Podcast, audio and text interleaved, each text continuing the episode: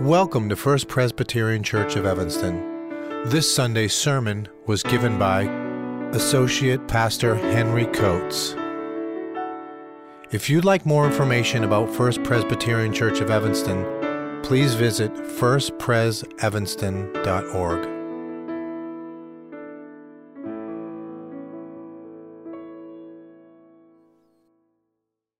Gracious God, give us humble, teachable, and obedient hearts that we may receive what you have revealed and do what you have commanded. Since we do not live by bread alone, but by every word that comes from your mouth, make us hunger for this heavenly food, that it may nourish us today in the ways of eternal life. Through Jesus Christ, the bread of heaven. Amen. John 1, verse 35. The next day, John again was standing with two of his disciples, and as he watched Jesus walk by, he exclaimed, Look, here is the Lamb of God. The two disciples heard him say this, and they followed Jesus. When Jesus turned and saw them following, he said to them, What are you looking for? They said to him, Rabbi, where are you staying? He said to them, Come and see. They came and saw where he was staying, and they, with, they remained with him that day. It was about four o'clock in the afternoon. One of the two who heard John speak and followed him was Andrew, Simon Peter's brother. He first found his brother Simon and said to him, We have found the Messiah. He brought Simon to Jesus, who looked at him and said, You are son of John and you are to be called Cephas. The next day, Jesus decided to go to Galilee. He found Philip and said to him, Follow me. Now, Philip was from Bethsaida, the city of Andrew and Peter. Philip found Nathanael and said to him, We have found him about whom Moses in the law and also the prophets wrote Jesus, son of Joseph, Joseph from Nazareth. Nathanael said to him, Can anything good come out of Nazareth? Philip said to him, Come and see. When Jesus saw Nathanael coming toward him, he said of him, Here is truly an Israelite in whom there is no deceit. Nathanael asked him, Where did you get to know me? Jesus answered, I saw you under the fig tree before Philip called you. Nathanael replied, Rabbi, you are Son of God. You are the King of Israel. Jesus answered, Do you believe because I told you that I saw you under the fig tree? You will see greater things than these. And he said to him, Very truly, I tell you, you will see heaven opened and the angels of God ascending and descending upon the Son of Man. This is the word of God. Hello, everybody. It's really good to see you today for a couple reasons. One, I just like seeing people in church. And two, it's really cold out there, and you made it anyway. So well done. Thank you for joining us in worship today. I have the real pleasure to uh, really dive in deep into our scripture with you this morning. So I encourage you and invite you to open up your Bible uh, back to John chapter 1 and we'll be getting to that in a little second. I want to offer just a couple introductory words. And if there's any time that you can't hear me, all right, just pull on your ear to give me a little single, all right? And I'll make sure that I'm speaking into the mic.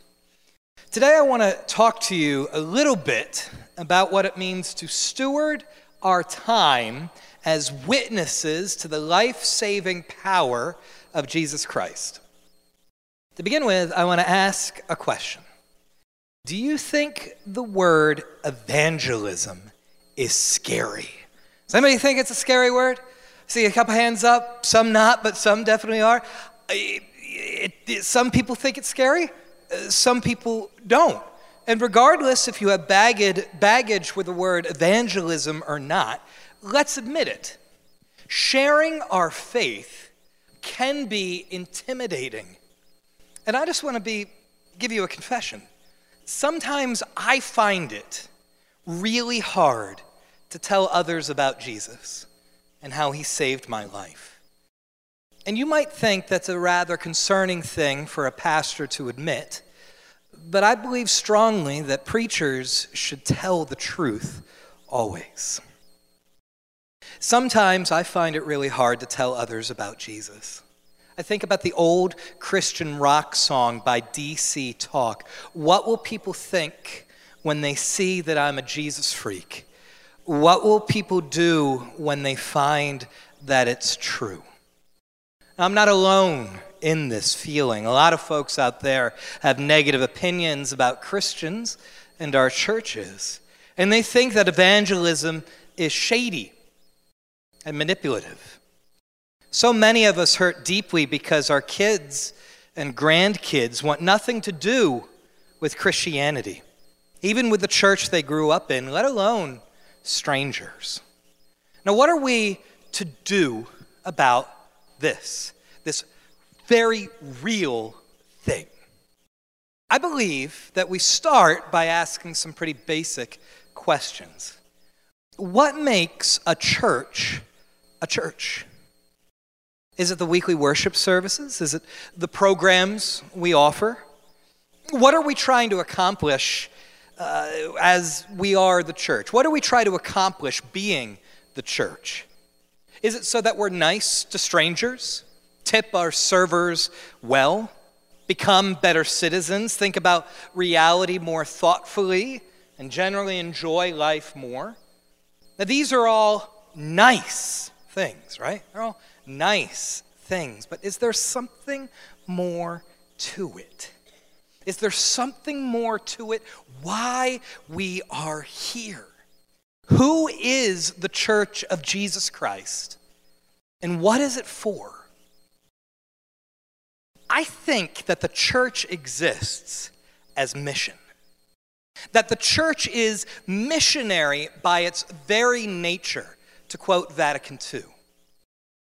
And what I mean by that is that we exist as people called by God the Father, formed in Jesus Christ, to be sent out into the world by the Holy Spirit to witness to God's power made flesh in Jesus Christ.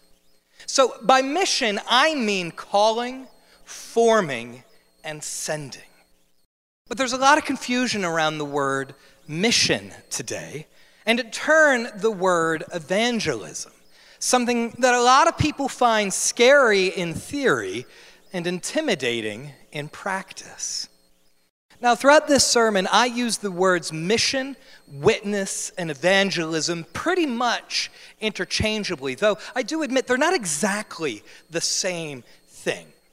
As a professor of mine once pointed out, one still finds definitions that speak of mission as an activity done as agents of the West when we plant churches in non Western cultures.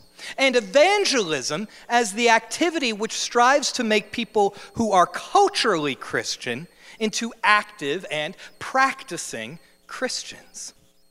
Truth be told, North America is the greatest mission field in the world today, where the cause of Christ is so often hindered by the vestiges of a long gone Christian culture, if our culture was ever Christian to begin with. Ours, I believe, is not a Christian culture, it is a secular culture that doesn't understand the need for God. We often find mission listed next to things like worship and service when we talk about what the church does. But here's what I think mission is what the church is.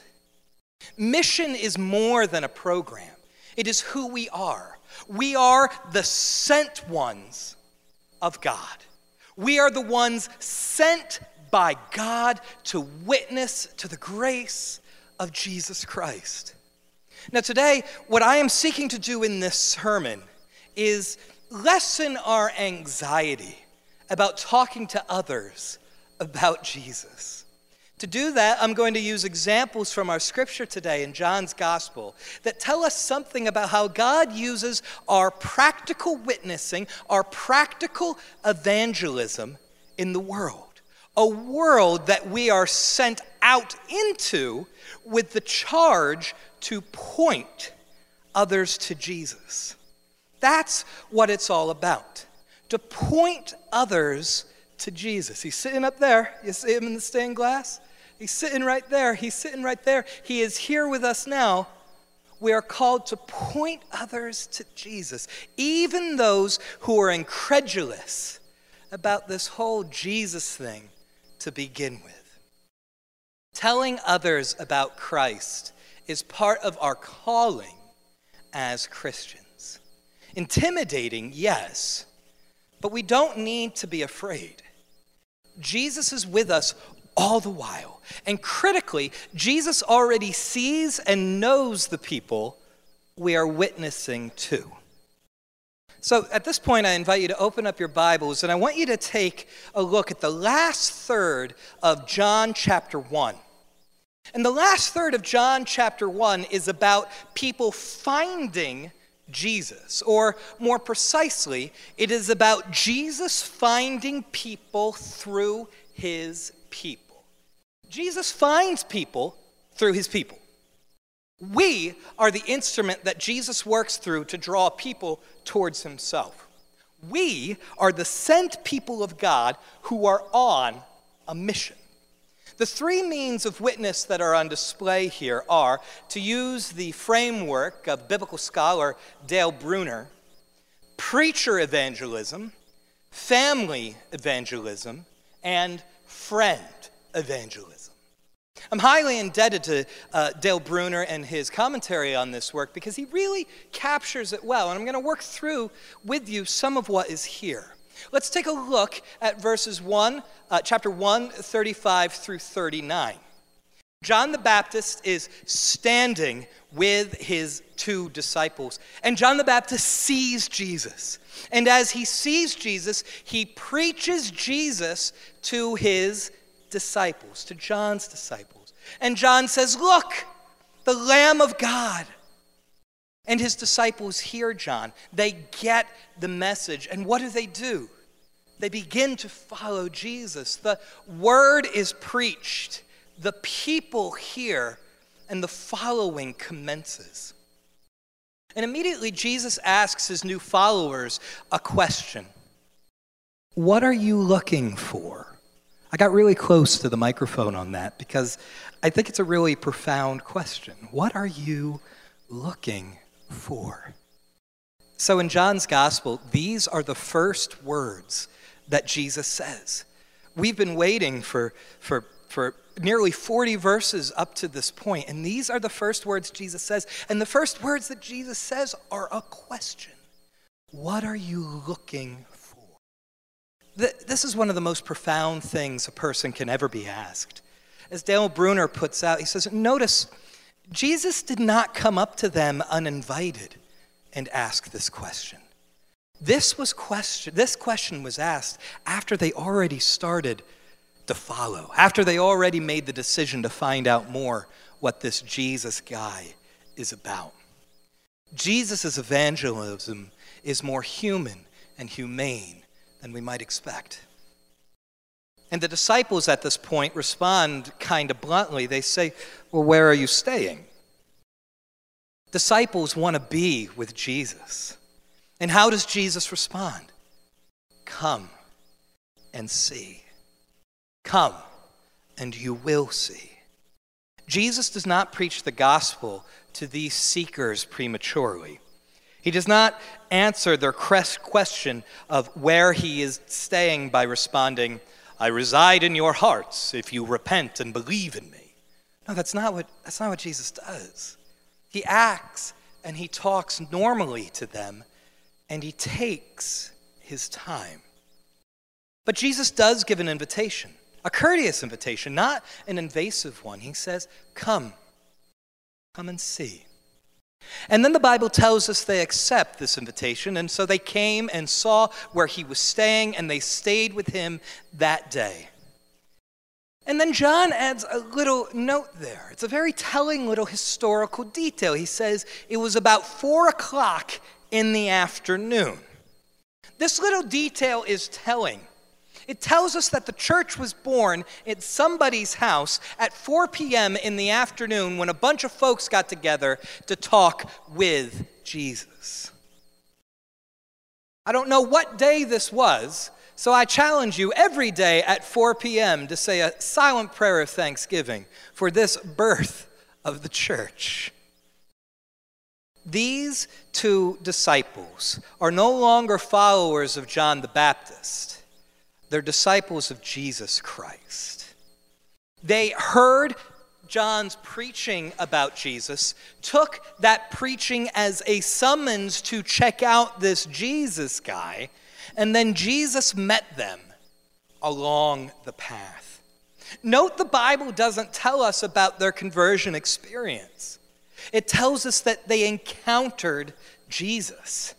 The encounter with Jesus is enough. Jesus changes everything. And that's why our mission is to point to Him and nothing else.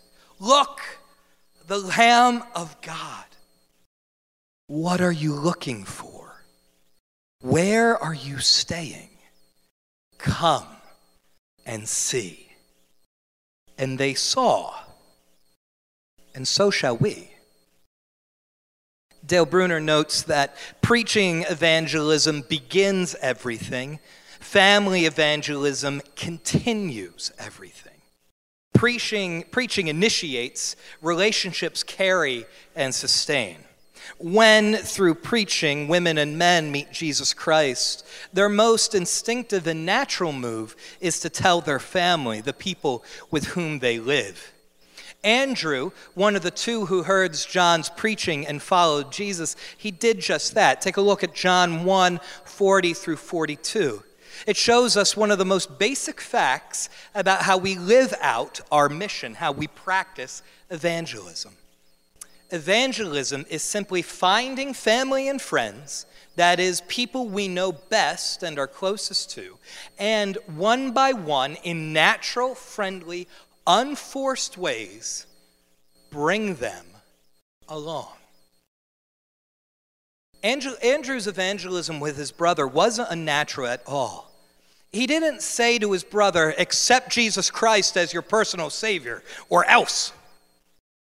He just told Peter honestly and with apparently unfeigned enthusiasm his deeply happy recent discovery. We have found the Messiah. And then, just as naturally and without any recorded pressure, Andrew brought Peter along with him. He didn't just send Peter to go meet Jesus on his own, Andrew brought Peter to meet Jesus personally. You know, one of my favorite little uh, points of trivia about Andrew is that he's never mentioned in the gospel in any circumstance except for him bringing someone to Jesus. Andrew is remembered in Scripture because he brought people to Jesus. Peter's remembered for all sorts of things, including betraying Jesus. But Andrew is remembered because he brought people to Jesus. When the relationship is real, when the time is right, tell others about this Jesus you've encountered. Let it be natural and not forced. And then, if the person is interested, accompany them to the place where Jesus is staying. Take them to church. What if they say no? If the relationship is genuine and not based on the idea that you're building a relationship with someone solely to convert them, then that relationship will thrive. And Jesus will continue to use you as your witness. Evangelism is a process, a continual process, not always a decisive stroke. Jesus hasn't given up, and neither should you. As we shift to John 1 43 through 44, Philip comes on the scene. Now, he was from the same town as Peter and Andrew, but we don't hear about them introducing him to Jesus. Rather, we are told that Jesus found Philip. Jesus found Philip and said to him simply, Follow me. And apparently, Philip did just that. Encountering Jesus is what changed Philip's life, the encounter itself. And I want to quote Dale Bruner. He says, Thus we are taught in this brief passage that Jesus finds people directly. So not only should we tell our friends and family about Jesus, but also talk to Jesus about our friends and family. Not only do we tell our family about Jesus, but we tell Jesus about our family. You, you, see what's going on here? Jesus can handle it all. Jesus takes it all. Jesus sees it all. And then Philip goes to his friend Nathaniel to tell him about Jesus. And, Nathaniel, and Philip's really excited. You can imagine the conversation between one guy who's really excited about something and the other guy who's kind of like, ah. Nathaniel, buddy, hey guy, what's up? I, I met this man. He's the fulfillment of Scripture. Oh, yeah? Yeah, well, well, who is he? What's so special about him? Well, he's Jesus. Jesus. He, he's the son of Joseph. He's from Nazareth. Nazareth? Can anything good come out of Nazareth? You see, Nathaniel, Nathaniel is a smart guy. He's an academic. He likes his books. He's also a bit of a classist snob. I'm from New Jersey. I'm born and raised in the Garden State. And I'm normally I hide my accent, but I'm going to let it all out for you this morning. I was born in the Garden State, raised there for 20 of my 30 something years so far. If you know anything about folks from New Jersey, most of us are fiercely proud about our home state and will defend the honor of our homes at the drop of a hat. Tell us that we're the armpit of New York and we will fight you. Lots of people are proud of the place they're from and teasingly deride other places. If you're from Philly, you don't like Pittsburgh, and vice versa. If you're from Boston, you're not a fan of New York. If you're from New Jersey, you don't like anyone. Living here in Chicagoland, I learned that St. Louis down the river is the rival city. You see, it's fun teasing and I could easily hear myself or friends of mine saying things like, He's from Long Island? Has anything good ever come out of Long Island? See, there's a similar dynamic going on here. Nathaniel, we are told later in the gospel, is from Cana. Now, Cana is about 10 miles from Nazareth, but Cana is a much more significant location. Nazareth was a backwoods, middle of nowhere, insignificant Galilean town. It is a small agricultural place, never mentioned in the Old Testament, never mentioned by any ancient scholars. And Nathanael, for one reason or another, didn't care much for it or for anyone who came out of that. So not only is Nathanael a bit classist, he's actually a little bit racist here, too. But notice what Philip does. He doesn't rebuke Nathanael for his disrespect, for his flippant attitude, for his quite rude assumptions about Jesus.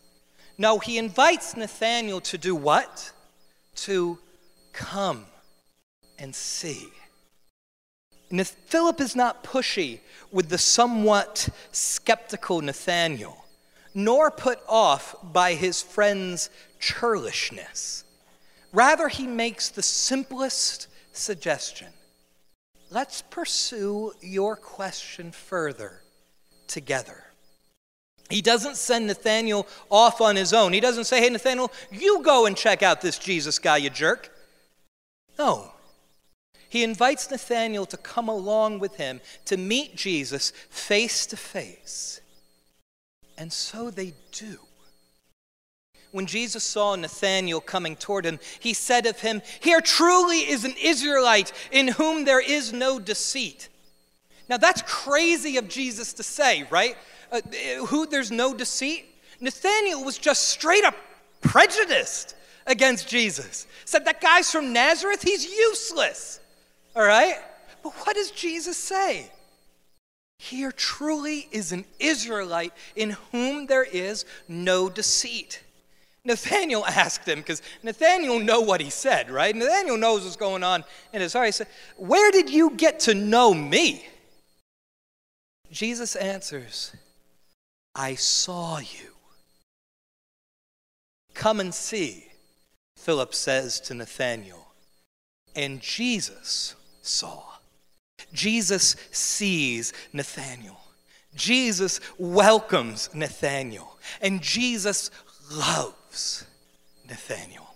Didn't matter that Nathanael was a jerk. It didn't matter that Nathanael was prejudiced against Jesus even before he met him. Jesus still claimed him as his own. Not everybody's path to Jesus is a straight line. Sometimes you get a little crooked. Sometimes you're going to be incredulous about this whole man from Nazareth thing, like Nathanael was. And that's okay. That's okay. When the eyes of Christ are laid upon you, his gaze never, never turns. It doesn't matter who you are, where you've been, what your past holds in it, what your fears or secret shames might be. Jesus sees you, Jesus loves you, and Jesus welcomes you. When the world says to you, Can anything good come out of her? She's divorced. Can anything good come out of him? He's got a drinking problem. That family, they're just a depressed, angry bunch of people. That church, God, who knows where it's going? The leadership can't find its way out of a bag. When the world says that about you, you rest assured that you are a beloved child of the Most High God. Your encounter with Jesus is what matters. Your encounter with Jesus is what defines you. He changes everything. We are not where we come from. We are not our sins. We are not our screw ups. We are not our past mistakes. We are not even our past. We are who Jesus says we are. And that's why our mission is to witness to his amazing grace. The church begins with the preacher's honest enthusiasm it continues with family sharing, and it comes full turn in friendly, enthusiastic conversation. I want to say that again. That's a quote from Dale Bruner, and he says The church begins with a preacher's honest enthusiasm, it continues with family sharing, and it comes full term in a friendly, enthusiastic conversation. Jesus finds people through his. We are the instrument that Jesus works through to draw people towards himself. We are the sent people of God on a mission. So leave this place and live your life in the confidence of Christ, he who is the Lamb of God. Resolve to know nothing but Christ and Him crucified, and do not be afraid. You can share your faith. Evangelism does not have to be a scary word, for you have encountered Jesus, and therefore you, you, each one of you, you are the sent ones of God. You are his witnesses. What will people think when they hear that you're a Jesus freak? What will people do when they find that it's true? I don't really care if they label us a Jesus freak. There ain't no denying the truth. Amen and amen.